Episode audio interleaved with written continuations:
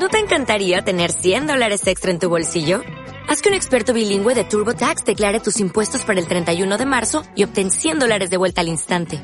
Porque no importa cuáles hayan sido tus logros del año pasado, TurboTax hace que cuenten. Obtén 100 dólares de vuelta y tus impuestos con 100% de precisión. Solo con Intuit TurboTax.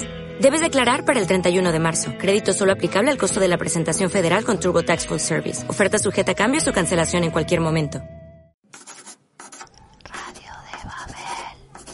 Hola, yo soy Flavio Moscant Yo soy Gaby, y esto es el podcast que faltaba sobre The Voice, temporada 2, parte 1.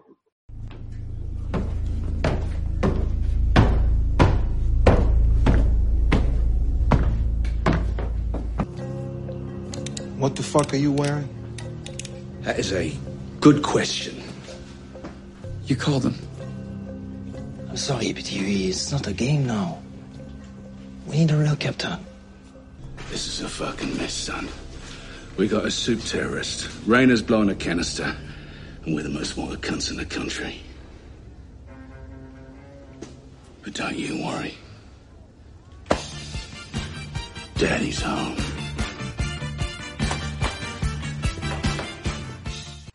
Bueno, Gaby, bienvenida de nuevo a el podcast que faltaba. Vamos a hablar de Voice. ¿Cómo estás? Muy bien, ¿y vos? Bien, bien. Antes que nada, le contamos a nuestros oyentes que hoy no nos va a acompañar Pablo, está con un problemita eh, personal, hoy no nos va a estar acompañando, pero le quiero agradecer eh, porque gran parte del labor de la producción de este, de este podcast lo hizo él. Así que bueno, Pablo, un besito para vos y suerte. Esperamos tenerte para cuando volvamos a grabar eh, la segunda parte de la temporada.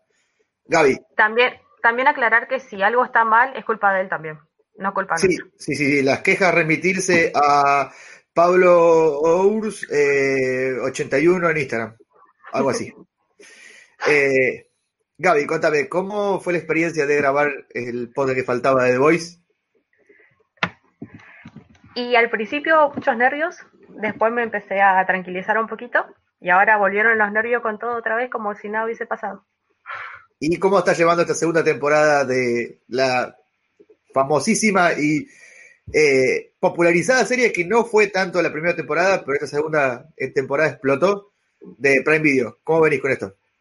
Contentísima, me encanta, me encanta la serie, me encanta lo que están haciendo con, con los personajes. Hace poquito terminé de leer el cómic porque dije, bueno, para la segunda temporada me voy a poner las pilas, voy a mirar, voy a leer todo para saber qué va a pasar y terminé de leer y me di cuenta que seguramente no va a pasar gran cosa que pasa en el cómic. Sí, Lastimosamente. sí, como, como muchas veces pasa, el cómic es mucho más amplio y, y mucho más complejo que lo que se puede llevar a la pantalla. Eh, ¿Qué opinas de las críticas que hubo sobre el nuevo formato, el de semanal? Yo no, no entiendo esas, esas críticas. O sea, si una película dura dos horas, tres horas, es larguísima, es insostenible. Si te largan una serie una vez por semana, uy, no, es muy lento. Al final, o sea, de última, si la querés ver entera, espera que termine y clavate todos los capítulos seguidos. O sea, me parece mucho mejor porque te da tiempo de, de ver, de ver en qué momento podés ver la serie, de ponerte al día, de no comerte un montón de spoilers. O sea, ahora con la. Sí, sí, yo la- creo que, yo creo que apunta a eso, apunta a evitar los spoilers. Como emitieron la temporada, la primera temporada toda junta, a los tres días ya, ya había gente comentando el final y creo que es lo que está tratando de evitar. Pero bueno, eh, bueno, sin más preámbulos, vamos a eh, resumir y repasar los eventos de esta primera mitad del episodio 1 al 4. Eh, empezamos por el episodio 1. No vamos a ir haciendo un escena escena porque es largo, es mucho y eh, hay cosas que a lo mejor son un poco irrelevantes, pero vamos a ir por las tramas principales que tuvo. El, el primer episodio se llama El Gran Paseo y vamos a empezar a hablar de Homelander. Eh, ¿Cómo lo viste a Homelander en esta primera mitad? ¿Cómo lo estás viendo, Gaby? todo lo que haga me parece divino porque es mi favorito. Lejos, lejos es mi psicópata favorito. No, no, no puedo entender cómo un personaje tiene tanto narcisismo adentro. O sea, no, no, pero me encanta, me encanta, me encanta. Me encanta todo lo que plantea, todo lo que hace, cómo maneja, lo manipulador que es. Por favor, cómo, cómo, cómo manejó todo lo que era el funeral de Traslúcido, cómo, cómo cargó contra los terroristas, como que eh, Translúcido murió eh, tratando de asesinar a Nakib, este terrorista que, que él mismo creó, digamos, pero Claro. es, es hermoso lo que hace. Y Anthony. Starr la está rompiendo toda. Me parece que despega como actor y va de acá a Hollywood, algún, algún mega tanque de Hollywood va a protagonizar porque está siendo muy aclamado por todo el mundo, por toda la crítica, están poniéndolo muy arriba al actor que la verdad que está haciéndolo muy bien. No, aparte muy- tiene muy buen manejo también de las redes sociales. Es, Sí, es muy sí, sí, sí. presente, comparte cosas personales que te hace como que, como que te incluye en su vida personal, pero también te presenta un personaje muy bien armado. O sea, yo todas las críticas que leí, lo, lo- al único que alaban constantemente es a él. Los otros personajes son geniales, ¿eh? Vos mirás el cómic y son, son perfectos los personajes, pero él se come la pantalla. Los quiero en Marvel ya. Bueno, eh, Homelander, ¿cómo comienza el primer episodio? Tenemos con Stan Edgar, el personaje de Luis Despósito, el presidente de Vogue, que nos muestra que está reunido con algunos miembros del Departamento de Defensa y algunos de los directivos de Vogue. Básicamente esto lo hacen para plantearnos de que va a ser el nuevo, el nuevo jefe, ya que no está eh, Sidwell, que murió en la temporada 1. Eh, también comienza con las escenas como si fuera una especie de flashback de Black Noir yendo a Siria a, a cargarse al supervillano este Nakib, como contabas vos recién. Eh, vemos cómo usó su poder explosivo, pero a Black Noir prácticamente no le hace nada, va. Lo hiere, pero Black Noir como que ni fu ni fa. Vamos a conocer un poquito más lo que son los poderes de este personaje, porque venía bastante apagado, o sea, venía con una participación mínima, que en el cómic también tiene una participación mínima, pero vamos viendo un poquito más, vamos a ver que tiene, por ejemplo, una curación bastante rápida, que es muy sigiloso, que parece casi un ninja, o sea, Sí, sí, sí, está demostrando, está demostrando por qué es un miembro de los siete. Eh, el funeral de Translúcido con Homelander dando un discurso eh, súper patriótico hablando de que lograron asesinar a Nakib y que promete capturar a los asesinos de Translúcido. Y Starlight cantando una canción que, la verdad, es la voz de la actriz, ¿eh? es la voz de Ellie Moriarty y me sorprendió que lo bien que canta.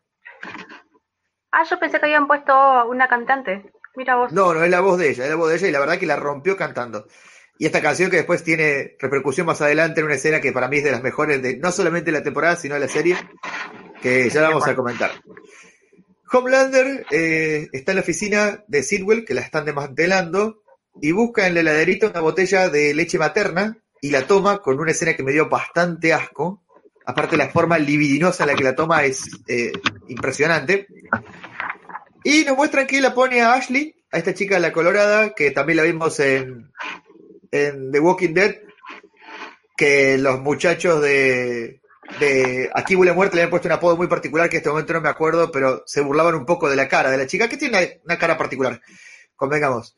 Eh, la pone a, Ashley en lugar de Sidwell y le presenta a Ashley el que va a ser el reemplazante de Translúcido, elegido por ella, conocido como Blind Spot. Eh, una clara referencia a Daredevil. Pero pues, me parece que a Homelander no le gustó, ¿o no, Gaby? No, me parece que no, me parece que lo rechazó y no de una forma muy agradable, ¿no? Cuando le hizo reventar los tímpanos aplaudiéndole la cabeza, la verdad que no fue, no fue la mejor despedida que uno podía esperar. Pero sí, Brutal esa escena. eh, Eh, este chico Blindspot lo que era ciego y lo que tenía era una audición aumentada y no solo que lo daña, sino que supongamos que a lo mejor lo dejó sin su habilidad porque le reventó los oídos de un cachetazo de cada lado. Terrible esa escena y la, cantidad de sangre. eh, yo que soy médico nunca vi tanta sangre en un oído, no sé, le rompió más que, que los oídos me parece. no, y a mí me encanta también lo que él quiere remarcar en ese momento, porque él la, puso a Ashley en el lugar de Sidwell, porque es una persona que él puede manejar, es una persona que lo que teme terriblemente a Homelander y que él puede manejar a su antojo. Ella Claro. fue por atrás de él, eligió una persona y él, aparte de remarcarle que ella no tenía el poder para elegir a nadie, también lo que hace es decirle que él no puede soportar una persona con discapacidad entre los siete. Los siete Sí, tienen sí, que sí, ser es- perfectos. Es una declaración de principios. Eh, le está diciendo, yo te puse en ese puesto, pero yo mando, es lo que le, le dijo básicamente. Bueno, Eh, Homelander y Queen Maeve están haciendo una campaña publicitaria de propaganda para difundir la, participación de los supers en la Fuerza Armada y eh, ven que otra miembro, va, una nueva miembro de los super, que ahí la conocen, está haciendo un vivo por Instagram presentándose esta chica nueva de esta temporada que se llama Stormfront. Se presenta frente a ellos y le dice que es nueva miembro de los siete y viene encomendada por eh, Stan Edgar. Eh, vino con los tapones de punta, convengamos. Claro, porque está dejando, está manifestando en un vivo de Instagram que todo lo que hacen los siete es totalmente falso, porque o sea, eso se ve supuestamente como una, no sé, un, un campamento del ejército de Estados Unidos en algún lugar del Medio Oriente y ellos están firmando ahí a metros de donde está su cuartel general. O sea, Sí, sí, sí, vino, vino con toda, vino a romper todo Stormfront y viene diciendo, a mí me banca Stan Edgar y acá se va a hacer lo que yo digo. Bueno, Homelander va a hablar con Edgar, no, no, para nada satisfecho con esta decisión, y le revela que, me parece también es inocente la forma en que se lo dice, que él repartió el compuesto B a los terroristas para que aparecieran estos terroristas y pudieran entrar a la defensa nacional. Eh, Stan Edgar le dice, le marca quién es el que manda, le marca qué es su posición, es la de presidente, la de Bob, y Homelander no tolera la frustración eh, y se va como una especie de, de invasión que le hace a la casa de Rebeca a visitar a Ryan. Sí, imagínate lo que va a ser ese golpe al narcisismo del personaje que le dice que él no es lo más importante de la empresa, sino que lo más importante de la empresa es el compuesto B, inventado por ellos. Que también digamos que sin el compuesto B, Homelander no sería Homelander. Ni el compuesto B, ni nada, o sea, ni Homelander ni nadie, digo. Totalmente. Bueno, eso es lo más importante de Homelander en el primer episodio. ¿Qué está pasando con eh, los muchachos con The Voice? Están escondidos en un sótano eh, lo que vendría a ser como una especie de galería que tenía un par de negocios. Había uno que vendía cómics, con cómics de, de The Voice, creo que es un claro eh, guiño al, al, a la empresa de cómics. Victory se llamaba, ¿verdad? Sí, sí, donde está Leyenda. Exactamente. En el cómic. Eh, estaban escondidos en un sótano, acompañados de narcos, yonkis, eh, extranjeros ilegales. Bueno, es un, una linda, un lindo rejunte. Viendo las noticias, eh, se dan cuenta que están siendo buscados por el FBI, por la policía, por los siete que son el enemigo público número uno, y deciden separarse, huir, pero Huey eh, dice que tiene un plan para conseguir el compuesto B y entregarlo a los medios con la ayuda de Annie. Eh, en eso, que están debatiendo qué hacer, cae un tipo herido al escondite y les comenta que hay una situación en el puerto con un, con un super entonces van a investigar y consiguen las cámaras de seguridad, ven que eh, un barco que trae inmigrantes ilegales, entre ellos trajo a un terrorista que cuando estaba por ser capturado usó sus poderes telequinéticos, arrojó el barco y logra escapar. Químico lo ve, parece que lo reconoce e intenta comunicarse con Frenchy, quien le está enseñando a hablar, escribiendo la palabra boy. A ver, no es una palabra, no se le ocurrió otra palabra. Está bien, capaz que no sabe muchas, pero la única palabra que sabía decir era boy. Está empezando por lo básico, Fla. Está empezando por lo muy, muy básico. Bueno, pero bueno, no me adelanto. Es el hermano.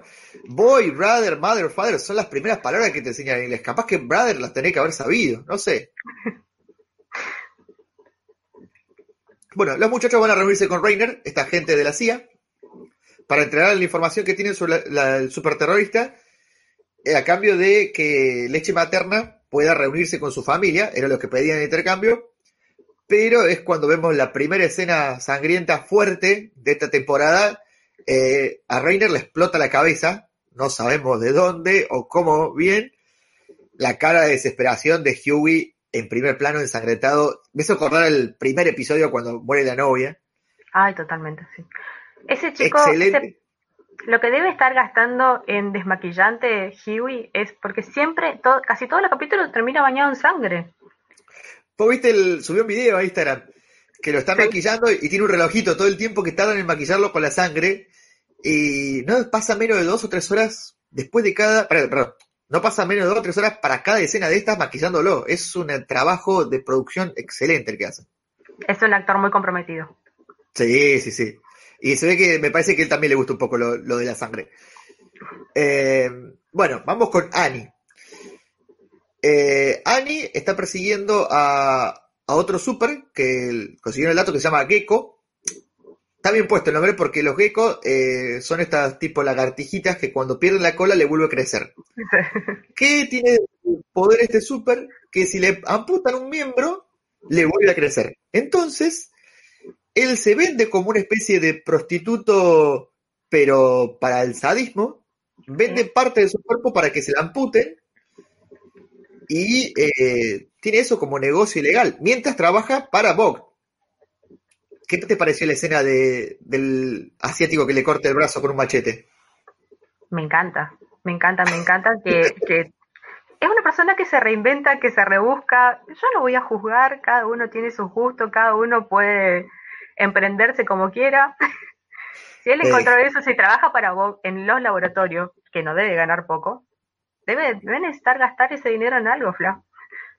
Y aparte, eh, debe, eh, ganar bastante bien porque debe tener muchos acuerdos de confidencialidad de por medio. Eh, la escena del motel, le dice Keiko a su cliente que por cortarle el brazo eran 600 dólares y después de que se lo corta, cuando ve la cara de fascinación, le dice, bueno, si me querés cortar el pene son 1500 y el tipo le pregunta, ¿dónde hay un cajero? O sea, muy, muy bueno.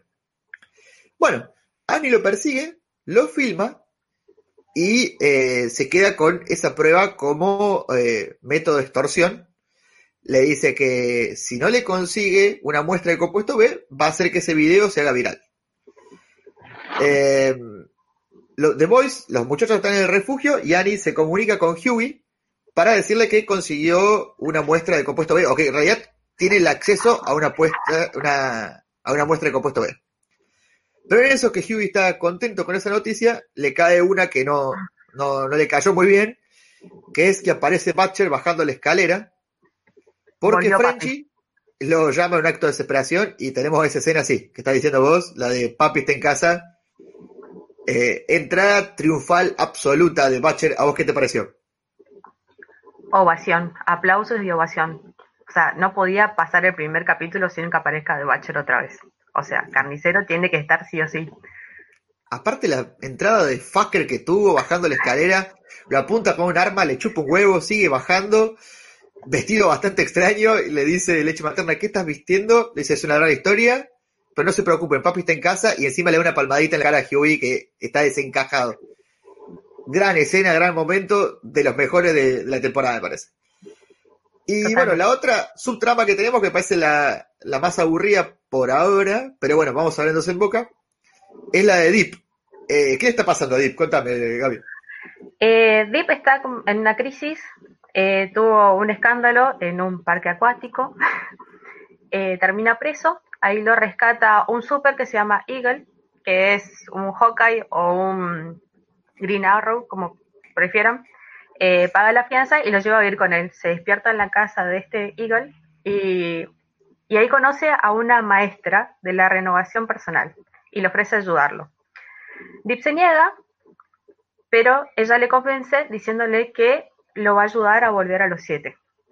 Que es lo único que. Me salió un toque a cientología esto, cienciología. es que lo único que le falta a este pobre tipo, porque encima, o sea, yo sé que es un abusador y todo lo que ya vimos, pero está como en las últimas y lo único que le falta es que lo agarre una secta, o sea, que lo copte una secta.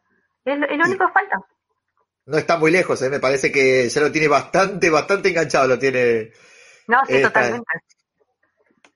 Bueno, ahí termina lo, lo más importante del episodio 1. Pasamos ahora al episodio 2, que se llama Los preparativos y la planificación adecuada, eh, vamos a empezar hablando de Batcher y de Batcher y de Boy porque si bien comparten grandes momentos, van por lados distintos y creo que cada vez se empieza a separar más la historia de Batcher de los demás porque empieza a ir más por un camino personal.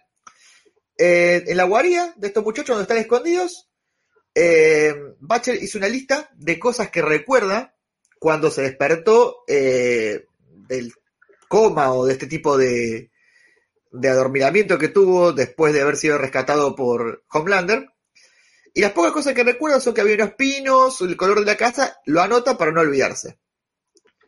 Eh, Butcher decide salir del refugio para ir al, al funeral de Rainer, donde se, encuentra con Mallory, que lo primero que quiere hacer Mallory es denunciarlo y sacárselo de encima, pero Butcher le miente, le dice que sabe quién es el asesino de Rainer y que eh, está vinculado a Bog y un super terrorista.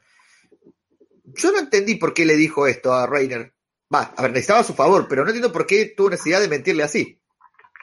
Eh, porque es este el otro gran manipulador que tiene también la serie, que es Butcher. Butcher va a decir lo que sea para conseguir lo que quiere.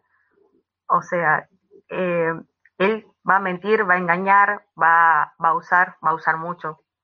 Y lo va a hacer todo por conseguir algo. Él tiene en, en mente, o sea, ahora, ahora Beca, que está viva y sí o sí necesita llegar a ella. Y sabe que Mallory tiene todavía contactos en la CIA que lo pueden ayudar. Claro, claro, claro.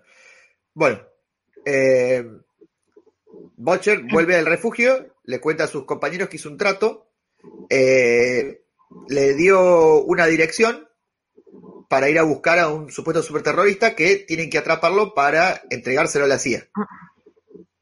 Eh, Kimiko sigue con esto del mensaje de boy, boy, girl. que- ah, también sabéis la palabra girl. Eh, los, los muchachos no le entienden. Van a esta dirección que en realidad era como una especie de cotillón gigante. Me pareció que era un cotillón eh, al estilo yankee, que todo es gigante y todo es abismal. Y ahí estaba escondido este muchacho, este terrorista. Entonces empiezan a intentar cazarlo. Pero Kimiko cuando lo ve bien, lo defiende y no permite que le hagan daño. Es más, los ataca a, a los The Boys. Cuando ellos se levantan de, de abajo de una pila de pelucas, no sé qué es lo que le tira encima, ven que se están abrazando. Y ahí entienden que lo que le estaba diciendo Kimiko es que es su hermano. Y empezamos a ver una conversación entre ellos. Eh, ¿Qué son? ¿Japoneses, chinos, filipinos? ¿De dónde eran? No me acuerdo bien.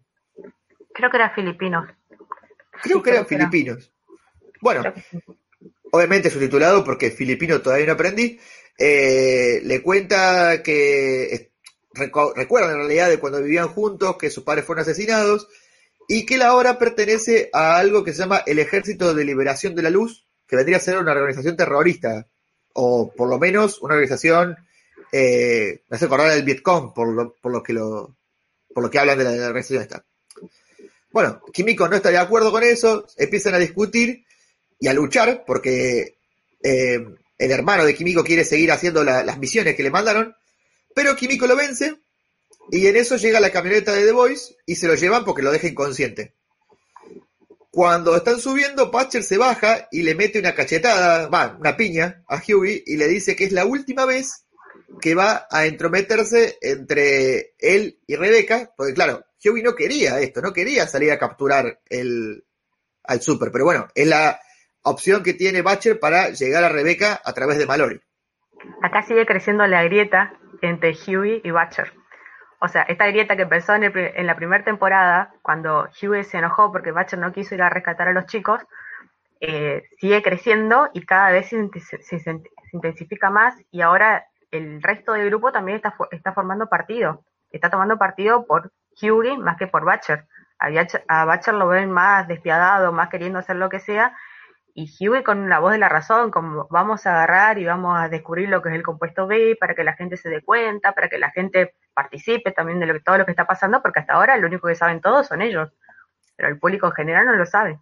Es que me parece que ya por esta altura Butcher está solamente en su cruzada personal de recuperar a Rebeca sabiendo que está viva y se olvidó de la venganza, más que la venganza, el objetivo de destruir a Bog y a los Super. Él está por la suya.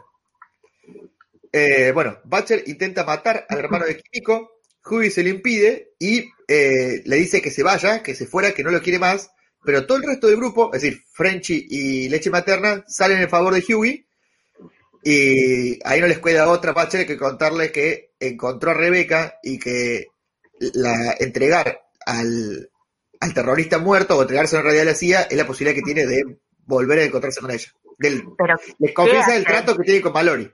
Claro, pero ¿qué hace ahí? Se victimiza, porque se da cuenta que está perdiendo poder en el grupo. entonces se victimiza para humanizarse. Yo ya no, yo ya no creo en nadie, Flavio. Yo estoy viendo con ocho ojos a todo, estoy observando atentamente todo, y me parece que eso es lo que hace él cuando ve que los chicos están más a favor de Hughie que de él, se victimiza para decirle, no, miren, yo no soy tan malo, yo quiero que estemos bien todos, y cuenta lo de Beca, que él no pensaba contarlo, porque era un trato que él tenía con, Mayori y listo. Yo no me había dado cuenta de eso, pero lo bueno de estar compartiendo un podcast con una psicóloga es que ve la segunda, el trasfondo de todo esto, ve la segunda intención que yo no me había dado cuenta de esto. Bueno, avanzamos con la trama. Homelander, Rebecca y Ryan están como una familia feliz, va, en realidad no, en la casa de, Rebecca y Ryan, que está dentro de un complejo de seguridad de, de. Y Homelander, de nuevo, tiene la escena de la leche, con esa manera asquerosa que tiene de tomarlo, y quiere hacer un vínculo con Ryan y empieza a presionarlo cada vez más para que use los poderes. Eh, Rebeca va y habla con el Dr. Park y le dice que, bueno, le blanquea de que él le contó a, a Homelander de que su hijo estaba vivo y dónde vivían, porque estaba muy enojado que le hacen ocultar información y la verdad que tener a Homelander enojado y amenazándote no debe ser una posición muy grata. No, aparte, no sé si notaste, pero las imágenes que pasa en la casa de, de, de Rebeca y de Ryan son como más amarillas, más cálidas, ¿vos viste? Las otras imágenes, las que son en el sótano, aparte, bueno, ser un sótano, pero las otras imágenes que muestran la serie son como más colores más fríos. Yo no sé por qué hacen este cambio de calidez, porque aparte me vas a decir que en un lugar está soleado y que el otro está nublado, o sea, no todo el tiempo. No, yo creo que este cambio de color en la paleta de la fotografía lo que están haciendo es tratar de empatizarte con lo que quiere aparentar, en este caso, eh, Homelander, de que estamos en familia, estamos reunidos. Eh, generalmente las escenas de Homelander cuando está con eh, su verdadero yo, con su su, personalidad agresiva y violenta son muy frías. Te das cuenta que son colores muy azules, muy oscuros, y generalmente los, cuando están de Voice, generalmente es muy oscuro. Los muchachos son muy oscuros. Eh, es distinto a lo que me está diciendo ahora, eh, eh, aprovecho para comentarlo, el cambio de paleta de, la fotografía cuando están Huey y Annie es un poco más cálido, porque bueno, se nota la atracción que tienen entre ellos. Bueno, los siete. El resto de los siete, en realidad principalmente Starlight, Queen Maeve y Stormfront, están en un, haciendo un spot publicitario, presentando una nueva película, que parece que va a ser una escena, una película tipo Avengers. Eh, y Maeve eh, recibe la llamada de una amiga, Elena, que tuvo una, una urgencia, que está internada por apendicitis, entonces decide ir a visitarla. Quedan eh, Starlight y Stormfront haciendo la publicidad y en eso presentan el regreso de A-Train y la cara de Annie de la puta madre está vivo, está consciente y está acá conmigo. Eh, después de la escena de, del reportaje, A-Train la, enfrenta a Starlight y le dice que él sabe que eh, ella la dejó escapar a los Boys y le pregunta si además lo sabe ella lo chantajea como diciendo que él no puede de, confesar nada porque ella sabe cosas de él, entre esos de que mató a, a Pop Cloud. Entonces quedan como cada uno se chantajea con alguna cosa, pero bueno, están en una relación media tensa, que en cualquier momento alguno de los dos puede, puede eh, denunciar lo que hizo el otro, ponerlo en evidencia y que se va todo el carajo. Bueno, vemos a Queen Maeve con Elena, y nos enteramos de que tienen una, tuvieron un romance que en realidad eh, lo cortó Queen Maeve por miedo a que Homelander la, lastimara. Se ve que esto ya pasó o yo entendí mal. No, sí, ya pasó. Pasa que Queen Maeve también tuvo una relación con Homelander y para preservar a, Elena de los celos de Homelander, ella terminó la relación y, y la va a negar de acá a su muerte más o menos. Eh, la verdad que sí, se ve que nunca lo pudo aclarar, se lo está aclarando recién ahora. Se, la ve a Queen May muchísimo más vulnerable, ¿no te parece? Sí, sí, es mucho más humana. Creo que el, cambio que tuvo fue lo del avión que vimos en la primera temporada, eso la terminó de romper. Eso también en el cómic, volviendo al cómic, eso también es un, quiebre para el personaje. eh, lo que pasa en el avión. Ahí ella empieza a ser una, una persona mucho más fría, eh, alcohólica, que se despega totalmente, porque ella era una vigilante, que lo único, era como Starlight, pero después se volvió en lo que vemos en Queen Maid mucho más fría y más distante por lo que pasa en el avión. Acá fue al revés. Ella era más distante y se, se está volviendo más vulnerable, se está quebrando. Claro.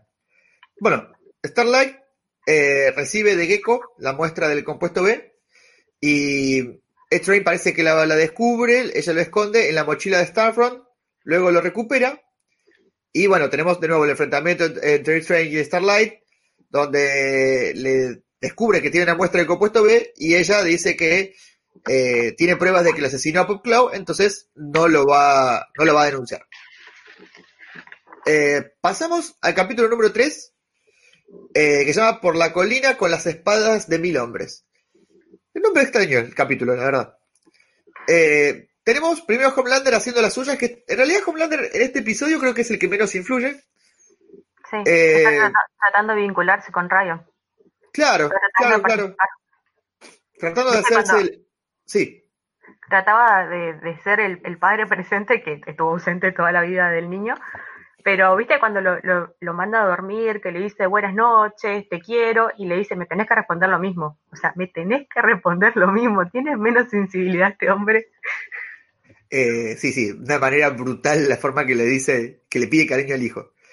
Eh, después de, bueno, de varias cosas que van pasando en la casa, del desayuno, de las clases, que él le pide que falte las clases para quedarse con él, eh, no tiene mejor idea que subirlo al avión, al avión, no, perdón, al techo. No, no había ninguna bien acá. Lo sube al techo y lo empuja para ver si puede volar.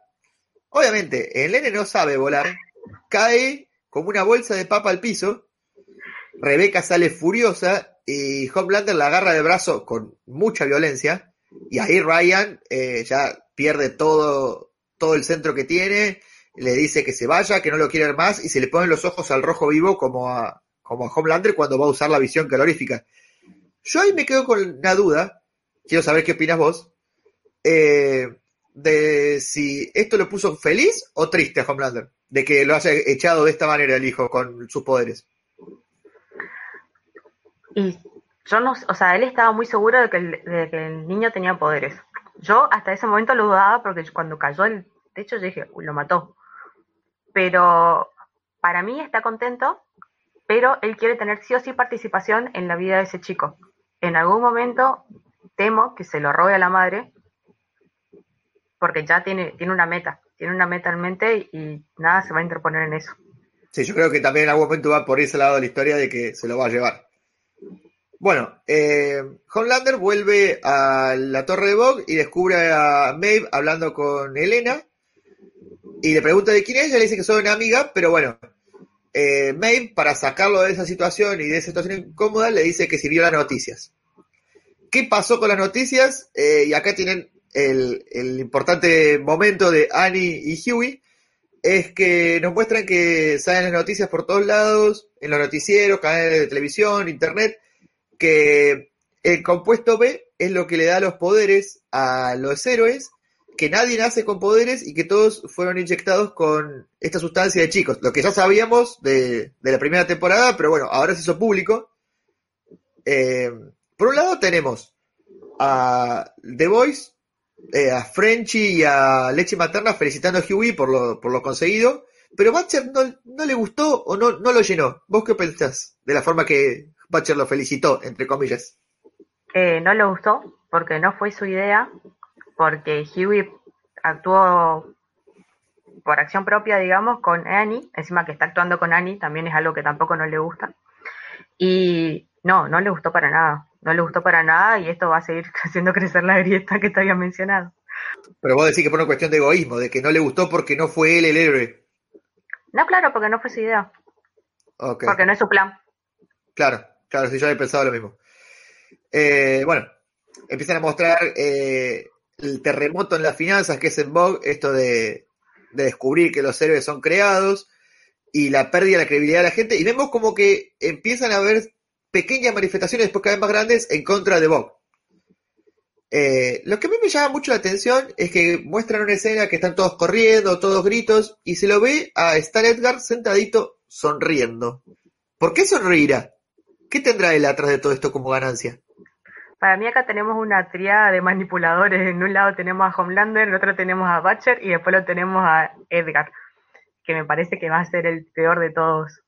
O sea, Sí. este señor que maneja la farmacéutica, que crea estos superhéroes, que ahora quiere tener su mano en defensa. O sea, yo no sé qué planea, porque no es parecido, o sea, no es similar, no es parecido a lo que pasa en el cómic, pero creo que el- el- lo fuerte de la trama va a estar relacionado con este personaje y no con el resto. Bien. Sí, sí, sí, para mí también viene por ese lado. Para mí que él tiene algo atrás que está Esto me parece que le viene bien. Bueno, vemos cómo repercute un poco cada uno de los miembros de los siete. Israel comienza con un poco de, de falco, se va a los boliches, eh, empieza a tener fiestas como medio escandalosas. Y a la salida de uno de estos de estas fiestas tiene un dolor en el pecho eh, que no llega a ser un infarto, pero lo, lo alerta bastante. A Deep lo vemos cuando está reflexionando, está como muy consternado con lo que se enteró. Y bueno, y la ayuda de la terapia lo hace como interiorizarse un poco más. Y a Blackmore lo vemos llorar. Eh, tiene sentimientos este muchacho.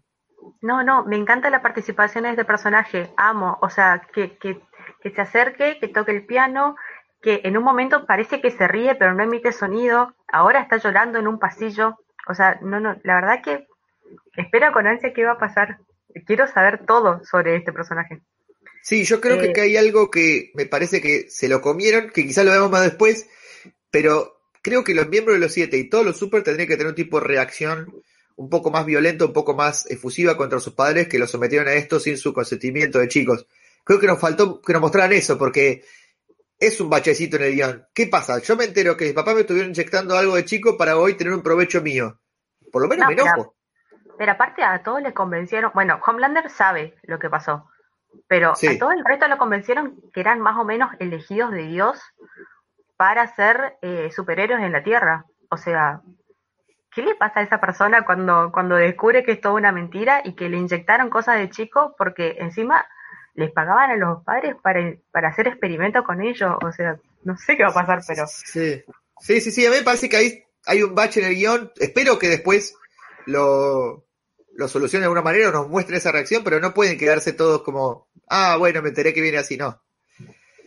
Eh, después vemos que en un centro que tiene Vogue para ayudar a las víctimas de, de accidentes y, o, cuando tienen combate los super contra terroristas, lo que sea, están, está dando una conferencia y como respuesta al escándalo tiene mejor idea que presentar a Stormfront y bueno, eh, empieza a dar un discurso Stormfront con mucho, primero, muy adecuado a nuestra época, no solamente la época de la serie, muy adecuado a nuestra época de inclusión, de feminismo, de, de, de, re- de revolución, y a Homelander esto no le gusta nada porque siente de que pierde el protagonismo. Sí, yo creo que es como que agarran los trending topics de Twitter y ahí crean este personaje Stormfront. Feminismo, eh, revolución, eh, desenmascarar redes sociales, todo va sacando así y va armando esta, esta, esta mujer que hasta ahora es el ideal de la empresa, pero también es, es como que está muy bancada por la empresa, pero también como que revela muchas cosas que pasan en la empresa. Entonces como medio raro. O Sí. sea, Edgar, ¿quiere que se sepan esas cosas o no? Para mí que la sonrisa de él está por eso. Vos dijiste hoy lo del compuesto que cuando se supo, todos corrían y él sonreía. Porque a él le favorece que se sepa eso. Porque lo Yo tengo, creó él. yo tengo una teoría, pero la parte de teorías la vamos a dejar para, para el final. Al final del Bueno. resumen vamos a decir nuestras teorías, no sé si vos tenés alguna para, para aportar. Bueno, eh, The Voice y los siete se enfrentan. ¿Qué pasa? Eh, están leyendo en un yate con el hermano de Químico para entregárselo al FBI y eh, Mallory está dudando de que, al estar el hermano de Químico involucrado, ella pueda eh, tener afectada su lealtad al grupo. Entonces eh, pide que en realidad lo entreguen en cierto lugar al que tiene que ir en barco. Eh, cuando están yendo en el barco, ven que primero lo atacan un grupo de tiburones y después se les cruza una ballena para cortarles el paso. Totalmente normal, pasa todo el tiempo. ¿A quién nunca se le cruzó una ballena cuando iba en un yate? Eh, Deep está manipulando, obviamente, con su poder a los animales para enfrentarlos. Cuando parece que ya no le va a quedar escapatoria, bueno, vemos esta escena que me pareció innecesario que lo hayan mostrado los trailers porque fue tan brutal y tan eh, sangriento que me hubiera gustado sorprenderme más cuando chocan la lancha contra la ballena y quedan incrustados adentro. Eh, todo, mucha sangre, todos pintados de rojo por todos lados. Eh, entonces, bueno, ¿por qué está haciendo Deep a esto? Porque al enterarse eh, Carol, la líder del, de la secta, de, De la que. secta. De la secta, sí, ya decimos que es una secta. Que están siendo buscados los The Boys, le dice que es su oportunidad para volver a los siete si, si consigue atraparlos. Eh, bueno, empiezan a escapar a través de unos túneles, eh, unas túneles placas, pero se los, los enfrentan los siete, y entre esos llega eh, Homelander. ¿Qué pasa con Homelander? Que se enfrenta con el hermano de Químico, que no me acuerdo el nombre, con sus poderes, Kenji. Kenji, utilizando sus poderes telequinéticos, hace un derrumbe y bloquea el paso de Homelander. Y a Train eh, los empieza a perseguir por los túneles, pero tiene otra vez un ataque en el pecho y no los puede, no los puede atrapar. Huey se encuentra con Starlight, pero Starlight frente a la situación de estar eh, públicamente visto, no le queda otra que atacarlo con un rayo, que básicamente no le hace nada. Eh, Kenji se escapa, Kimiko va a tratar de detenerlo, pero se encuentra con Stormfront que asesina, literalmente asesina, rompiéndole los brazos de una manera brutal, sangrienta y con mucho gore a Kenji. Y Kimiko ve todo y queda muy consternada y muy, muy alterada por esto.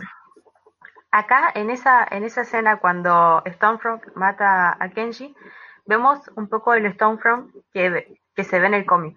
En el cómic, en realidad, es un hombre eh, con orígenes nazi, entonces tiene como, es muy despectivo hacia, hacia otros orígenes étnicos.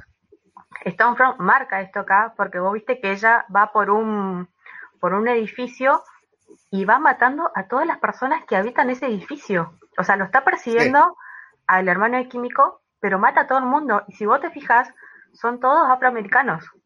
Sí, O sea, es, es de temer es- esta super, ¿eh? Yo no Sí, sé sí, si más sí. que Homelander, pero es más, es más extrema que Homelander, me parece. Eh, por lo menos ninguno de los dos tiene el menor prurito de asesinar gente y de llevarse puesto a quien sea por delante para, para lograr sus objetivos. Bueno, ahí también el episodio 3, que para mí fue el mejor de esta primera mitad. Eh, comienza el 4, que para mí fue el, más flojito, en realidad no flojo, sino como el que menos pasó, el que menos acción tuvo.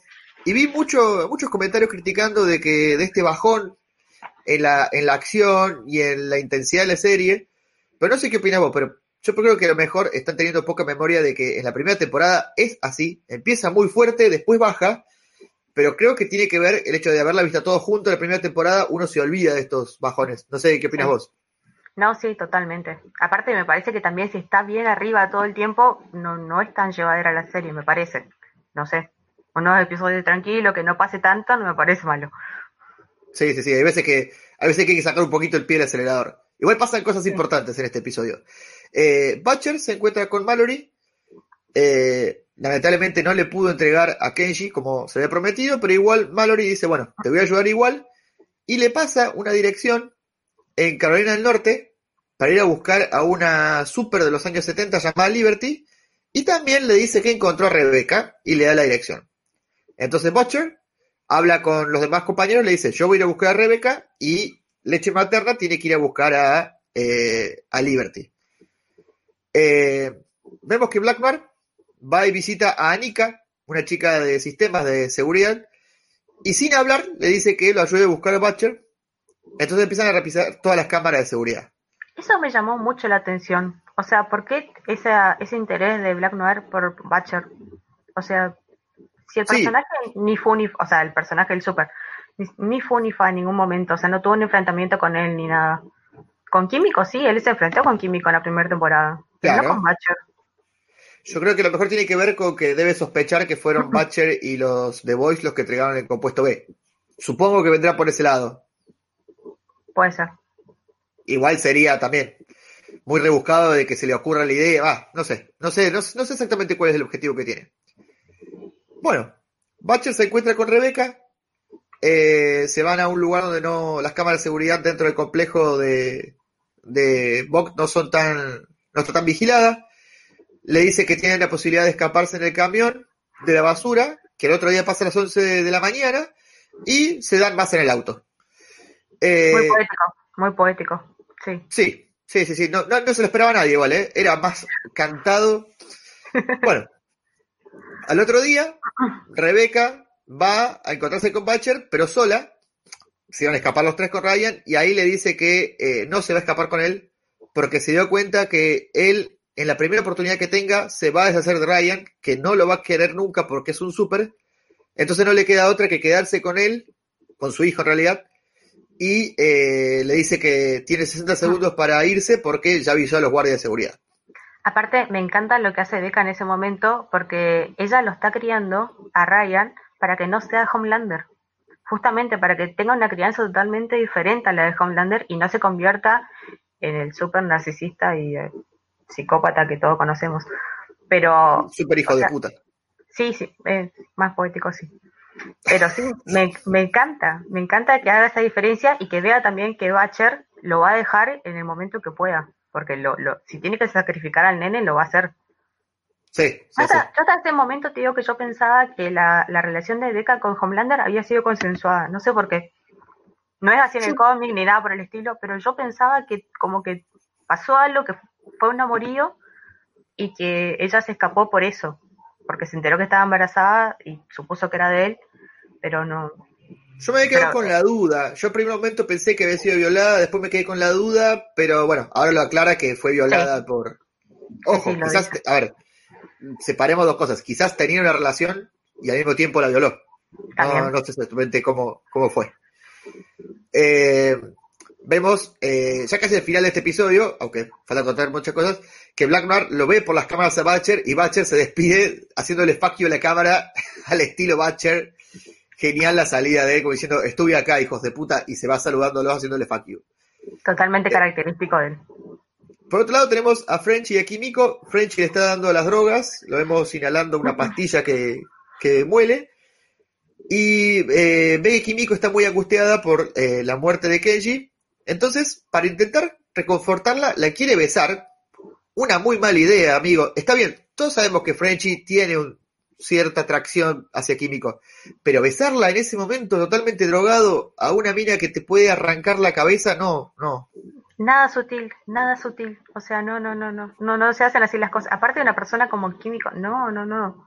No, Frenchy, muy mal. Malo, Frenchy, malo. Muy malo. Frenchy va a visitar a su examante, que habíamos visto en la primera temporada, ¿Y qué pasa? Ah, sí. otra vez, eh, y le dice que lo mejor que puede hacer es dejarla en paz a Kimiko, darle espacio y darle tiempo. O sea que se ve que más allá de amante también son bastante amigos porque lo aconseja con la persona que le interesa. Eh, Stormfront está haciendo una especie de marcha contra Vogue en la plaza de Vogue, dando un discurso en contra de la empresa y de la compañía y con mucha gente apoyándola. Y Kimiko va a buscarla a tomar venganza por la muerte de, de Kenji, pero justo llega Frenchy y la detiene porque sabe que si Kimiko ataca a Starfront no sale viva. Es que cuando no se está falopeando, Frenchy es bastante, bastante lúcido. o sea, eso es lo que tiene que hacer. Tiene que acompañarla, tiene que sostenerla, tiene que estar ahí. No, no saltarle encima cuando tiene la oportunidad. Encima la otra está re deprimida por la muerte del hermano. O sea, no. No, no, sí, flaco, es- esa táctica no te va a funcionar. Eh, Aparte, bueno, aparte, químico lo parte al medio con una uña. O sea, un poco de instinto de supervivencia tiene que tener. no, no, no tiene la menor chance. Si Kimiko lo quiere matar a cualquiera de estos, no tiene la menor chance ninguno. Ninguno. Bueno, Annie se encuentra con Homelander en el ascensor y Homelander primero frente a la gente sonríe, pero cuando cierra las puertas, la ahorca y le pone la mano en el abdomen como dispuesto a, arrancarle las vísceras y le dice que la tendría que asesinar por no haberle no haber matado a, a Huey como era la orden que le había dado Ah, yo Pero pensé bueno. que le quería sacar unas piedritas que tenía en la vesícula. Ah, Sí, no, sí, sí. Sí. Yo pensé que le iba así. ¿Te acordás el cirujano, estos que operaban a través de la piel? Me pareció que venía por ese lado. Eh, Bueno, Annie queda muy consternada con esto, queda muy mal. Se va a encontrar con Huey. ¿Vos notaste Eh. en esa escena del ascensor que ella le dice que, que ella lo quiso matar, o sea, lo quiere matar a Huey por haberle metido y Homelander le dice, no estás mintiendo? O sea, Sí, mentirle a Homelander que te está midiendo todas las pulsaciones, eh, todo el tiempo te está midiendo corporalmente para ver si vos tenés una reacción sincera o no, y que él le crea, Annie no es tan manipuladora. Annie en serio lo odió fuertemente a Huey por haberle mentido. es que creo que ella le quedó ese recurso porque pensó que, que le hagan algo así a Homelander lo lastimaría de verdad. Entonces, en ese sentido, él podía empatizar con ella y perdonarle la vida. Pero claramente está enojada por lo que hizo si no se hubiera dado cuenta que le mentía. Es verdad. Sí. Eh, me encanta el cambio físico de Annie, que lo muestra más en el primer episodio, que se saca el traje, se saca eh, dos, no sé, como dos pelotas de algodón que tiene para aumentarse el busto, se saca las botas, las medias, y se viste de persona normal y parece una pibita de 15 años. Es un cambio absoluto de, de actitud corporal y todo. Bueno, en este, eh, vestida así como un adolescente, se encuentra con Huey, y Leche Materna le dice que se están yendo a Carolina del Norte, ella les pide acompañarlos, primero Leche Materna se resiste, bueno, ella inventa una historia de que tiene una prima que nadie va a sospechar, porque no nos olvidemos que Annie tiene un chip que le puso Vox para seguirla por todos lados. Entonces, bueno, acepta. A mí me pareció medio sacado de los pelos que Leche Materna haya aceptado y que vaya con ellos, pero bueno, al fin y al cabo no venía mal.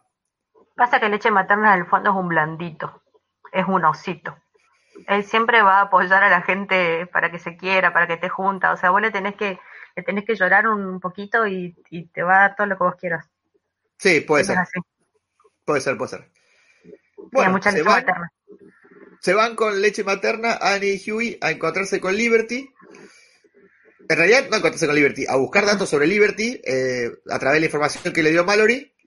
Vemos la escena del auto que para mí fue la más graciosa, no solo del episodio, sino de toda la temporada. Que Annie pide poner música y en todas las estaciones, todas las radios, estaban pasando su canción del velorio de, de Traslúcido. Translúcido, Sí.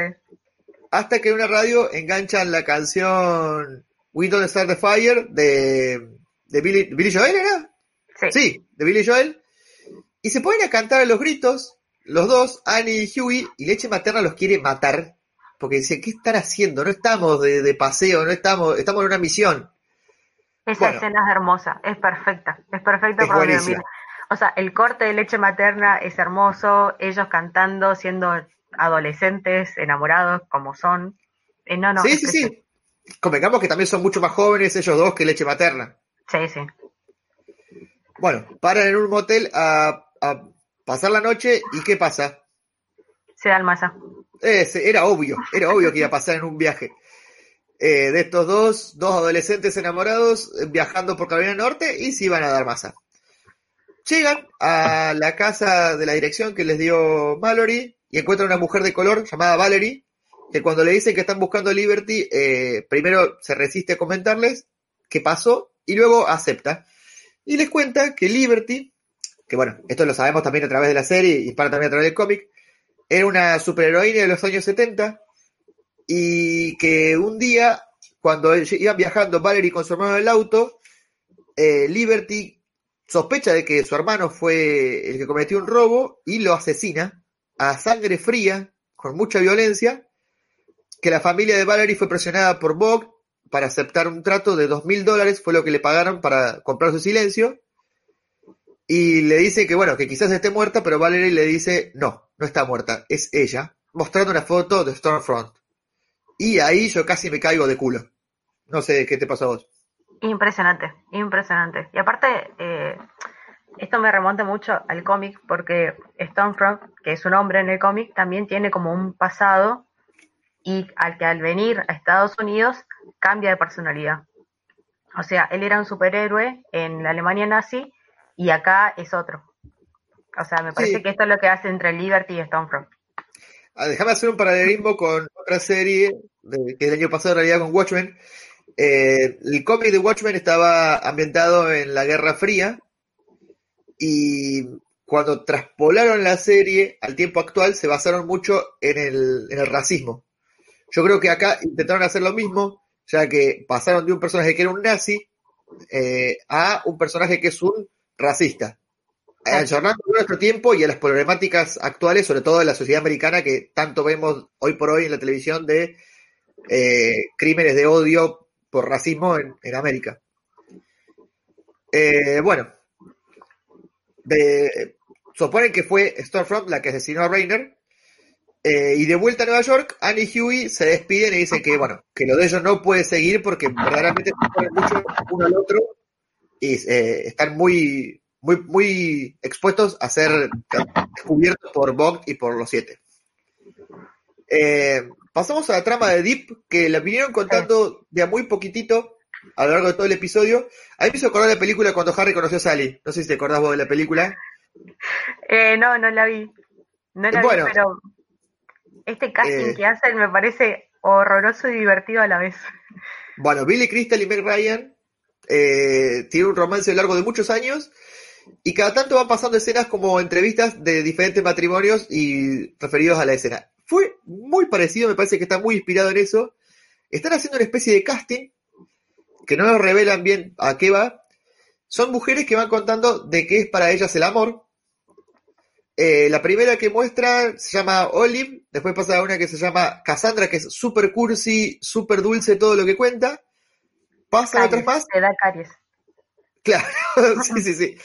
Pasa eh, otras más, llega la última que se llama Gianna, que con una actitud muy sensual, hablando mucho del placer, De complacerlo. de complacer, claro, de Eh. dar y recibir placer, Eso es lo que le como- convence, me parece. Claro, casi la posición de gay ya se ponía. Nos muestran el otro lado de la cámara y los que están haciendo las entrevistas son Deep y Carol. Están buscándole una esposa dentro de la secta para mejorar su imagen. Y claro, ¿qué más eh, correcto para la sociedad americana que un matrimonio feliz? Entonces, intentan que a través de su matrimonio, gane la popularidad para volver a los siete. Deep, que es un pajero, ya lo conocimos en la temporada 1, quería a Gianna, pero Carol le dice, no, la que mejor se adapta para nosotros estamos es a Cassandra. Y bueno, queda, aparentemente queda eso, queda como que Cassandra va a ser la esposa de Deep. Pobre mujer en la que se está metiendo también. Un matrimonio nacido del amor, claramente. Sí, sí, sí, sí, del amor, el amor de la plata. Sí. Eh, vamos con Homelander. Eh, la primera escena me choqueó fuerte. Vemos a Homelander llegar a una especie de cabaña Ah, eh, donde está Madeleine Sidwell, que todos pensamos que había muerto. Y nos queda la duda si se murió o no. Llega, lo recibe de una manera muy, muy erótica, le pone leche en la boca. con los se dedos, sienta. es muy asqueroso. Ay, cómo, qué fijación que tienen con la leche. Te juro que ya me, me da asco ver cuando hace esto. Decime, decime si no es un Norma- Norman Bates con los poderes de Superman. Es un Es asco. Norman Bates. Ese, ese, ese temita con mami, no, no, no, es horrible. Es horrible. Eh, bueno, se sienta Madeleine Sidwell en un sillón, él apoya la cabeza y en ese momento vemos una transformación de Madeleine Sidwell, porque en realidad no es ella, es un superhéroe con un super de estos de Vogue con la, la habilidad de transformarse, llamado Doppelhanger, me pareció genial el nombre, eh, que ya lo habíamos visto en la temporada 1 muy poquito, cuando Sidwell está negociando con uno de los, de los senadores. Eh, Que que, claro, para extorsionarlo. Le confiesa que mantener mucho una forma le da dolor, entonces Homelander le dice que vuelva ya mismo a, a Madeleine Sidwell amenazándolo y, eh, bueno, retoma su papel de Madeleine Sidwell. Nos muestra también que Doppelhanger está eh, ahí por las amenazas de Homelander, casi prostituyéndose, convengamos. No creo que le estén pagando. No, le está pagando con dejarlo vivir, creo. Sí. Bueno, Homelander está muy alteradito con esta situación de Stormfront, atacando a Vogue y convocando a la gente en su contra. Vemos la escena de él revisando las redes sociales, todos los memes que hizo eh, Stormfront, en realidad su ejército de, bots y de y de Trolls lanzó un millón de memes. Creo que el más característico, el que más me gustó a mí, es el típico meme de el tipo caminando de la mano de su novia, mirando a otra mujer. Eh, el tipo es los Estados Unidos, su novia es eh, Homelander y el tipo embelesado con Starfront. Eh, buenísima me pareció.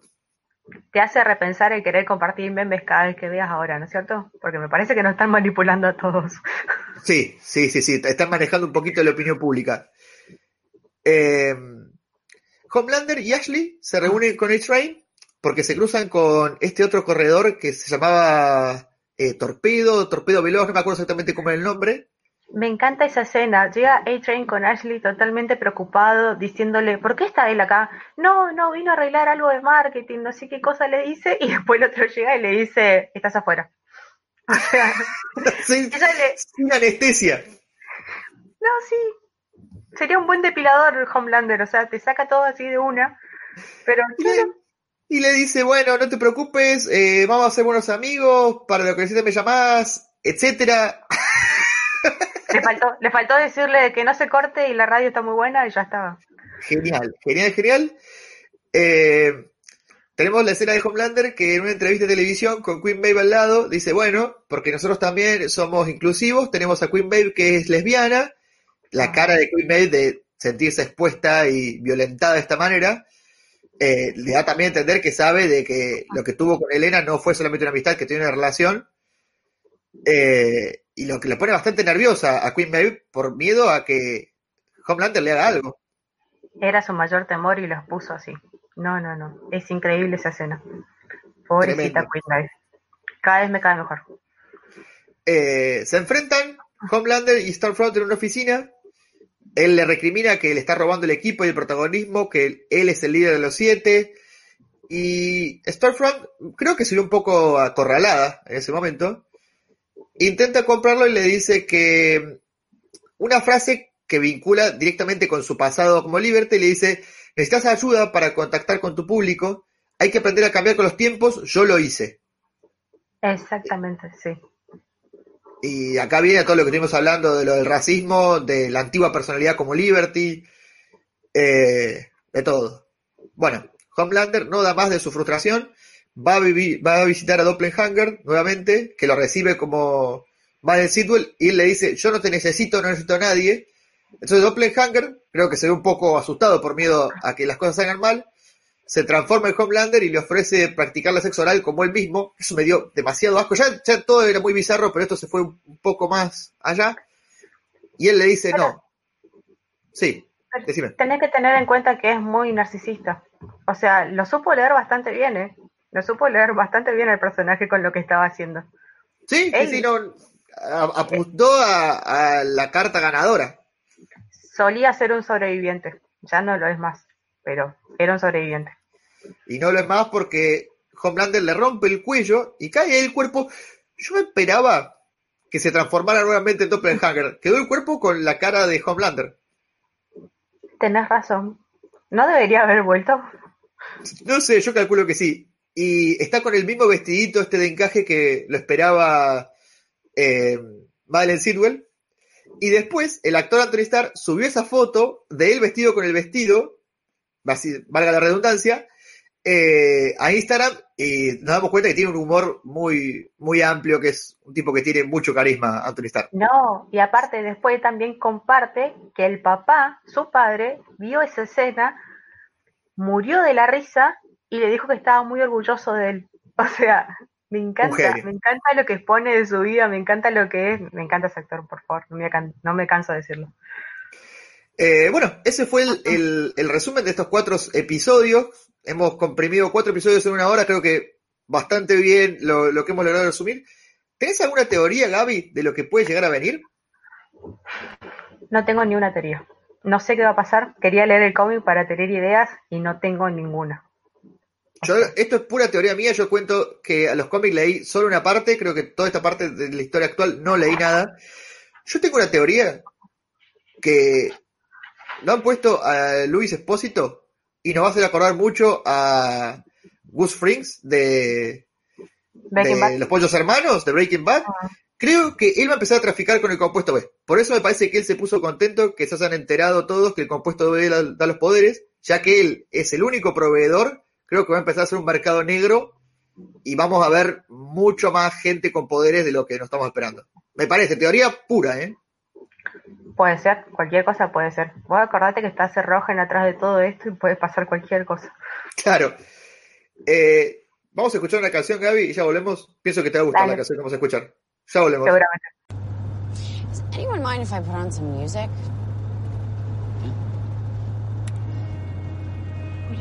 Oh, God. You have a really good voice. You can do that like wavering thing you do on American Idol. Vibrato. You've got to be kidding me. No, no. There it is. Yep. Stop the fire.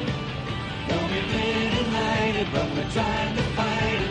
But control Ho Chi Minh, Richard Nixon back again. Moonshot, Woodstock, Watergate, punk rock. Bacon, Reagan, Palestine, terror on the airline, Ayatollahs in Iran, Russians in Afghanistan, Wheel of Fortune, Sally Ride, heavy metal, suicide, foreign debt, homeless vets, AIDS, crack, burning gas, hypodermics on the shore, China's under martial law, rock and roll, color.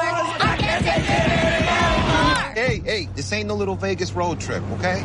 Y'all ain't on no date either. Just chill. Not your goddamn chaperone. Bueno, acá estamos de vuelta en el podcast que faltaba sobre The Voice, la temporada 2, la primera parte.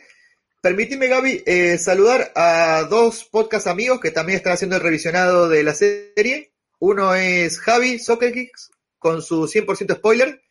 Eh, aunque nos refrieguen la cara que él graba antes que nosotros, te, te recomendamos, Gaby. Eh, Gaby, no, Javi. Está buenísimo el podcast que estás haciendo, lo estoy escuchando, está muy bueno.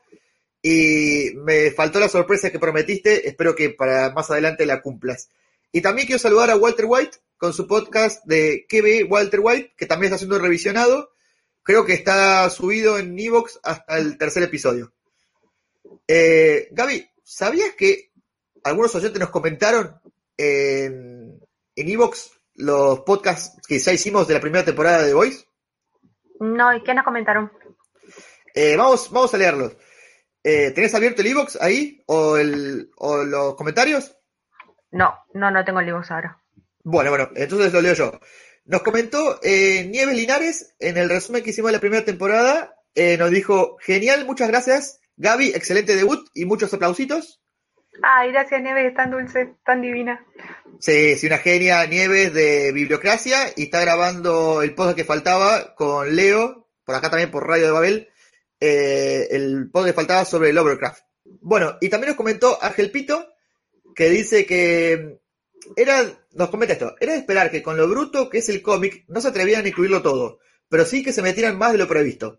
Arriesgada propuesta de una plataforma aún en estado de rodaje, no creo que la HBO, con todo ese margen que tiene para el sexo, si bien es cierto que debido a su éxito masivo, debido al Juego de Tronos, han tenido que recortarse. Y la verdad que coincido, una jugada bastante arriesgada la de Prime Video, una plataforma bastante nueva en esto de la batalla de los streaming, y con esta propuesta, pero creo que les está yendo bastante bien, ¿no? Pero aparte de lo que hicieron, porque agarraron algo, un tema sobresaturado, que es los superhéroes, que a nosotros nos encantan, pero yo entiendo que a la, a la mayoría de la gente por ella le empieza a cansar, y le dieron una vuelta, una, una vuelta increíble, o sea, lo presentaron como si fuesen las estrellas de hoy en día, lo que, lo que uno ve en Hollywood, y con, con todo su narcisismo, con todo, con, con esa, con esa, no sé, esa actitud de podemos hacer lo que se nos canta y no va a pasar nada, y lo pusieron en- con capitas, con poderes, y no, es genial lo que hicieron. Me parece Me excelente. Con una crítica actual divina también. Bueno, y también tenemos comentarios eh, en el podcast que hicimos, el especial de los cómics, que les comento, ojalá que Pablo nos pueda acompañar. Al final de temporada, después del octavo episodio, vamos a hacer otro podcast que faltaba, resumiendo la segunda mitad. Y también quiero que acá los especialistas del cómic, Gaby y Pablo, que han leído mucho más que yo, me cuenten paralelismos y me cuenten para dónde, para dónde piensa que va en base a los cómics. Nos comentó Soccer Kicks, escuchado, gran podcast, creo que en 40 minutos comentaron todas las diferencias y parecidos entre la serie y el cómic. Bueno, me alegro que te haya gustado, Javi. Y nos volvió a comentar Ángel Pito, dice, Yo me leí el cómic en una edición integral que se publicó en España de la editorial Norma. ¿Es la versión gamberra de Watchmen? Ambos buscaban lo mismo, desmitificar a los supers y mostrarlo tan mediocres como el común de los mortales. ¿Acaso obtener el don de estirar el cuerpo como un chicle te daba responsabilidad e inteligencia añadida? No, te quedas como eras antes y lo más probable es que uses esa capacidad en tu propio beneficio. Si antes era egoísta, le seguirá siendo multiplicado por el poder añadido. Exactamente, estoy totalmente de acuerdo. Acá lo demuestran todo el tiempo, son personas que no están preparadas, que solamente tienen superpoderes y ¿qué pasa? La cagan. Y la cagan grande. Claro. Sí, sí, sí. Yo, bueno, yo le comenté, le contesté el comentario a Ángel Pito y le dije lo mismo, que para mí Watchmen no es un, no es un cómic de superhéroes, es un cómic de, política y básicamente tiene razón lo que dice, que si estos personas con habilidades y poderes existieran, serían esto que nos muestran. Eh, bueno, esperamos más comentarios eh, para leerlos en el próximo episodio, así que bueno, si quieren nos pueden dejar el comentario en Evox, nos pueden buscar en el feed del de podcast que faltaba por Radio de Babel. ¿Y algo más que quieras comentar, Gaby? No, estoy ansiosa por ver qué pasa en estos cuatro últimos episodios, a ver con qué nos sorprende, seguramente nos van a sorprender con algo grande en el episodio 7 y 8 seguramente, o sea, ni, ni me quiero imaginar porque no quiero que me alcance la imaginación para lo que viene. eh, sí, se, va a hacer largo esperar cuatro episodios, un mes para el final de la serie, pero bueno, eh, me parece que sí, vale la pena y va a estar, va a estar muy bueno. Estamos todos encerrados, pasa rápido, Flavio. Sí, sí, sí, pasa rápido un mes.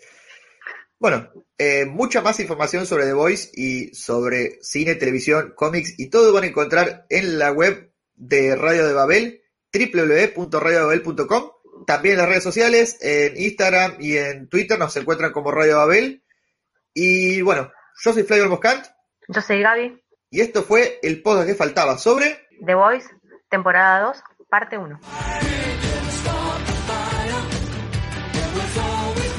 Búscanos en Instagram, Facebook y Twitter. www.radiodebabel.com ¿Necesitas ayuda? En O'Reilly Auto Parts te ayudamos. ¿Necesitas algún consejo? Te aconsejamos. Nuestros profesionales en autopartes están siempre disponibles para ayudarte a encontrar lo que necesites. Excelente servicio al cliente es solo una de las ventajas que ofrece O'Reilly Auto Parts. Los profesionales en autopartes. Oh, oh, oh, O'Reilly Auto Parts.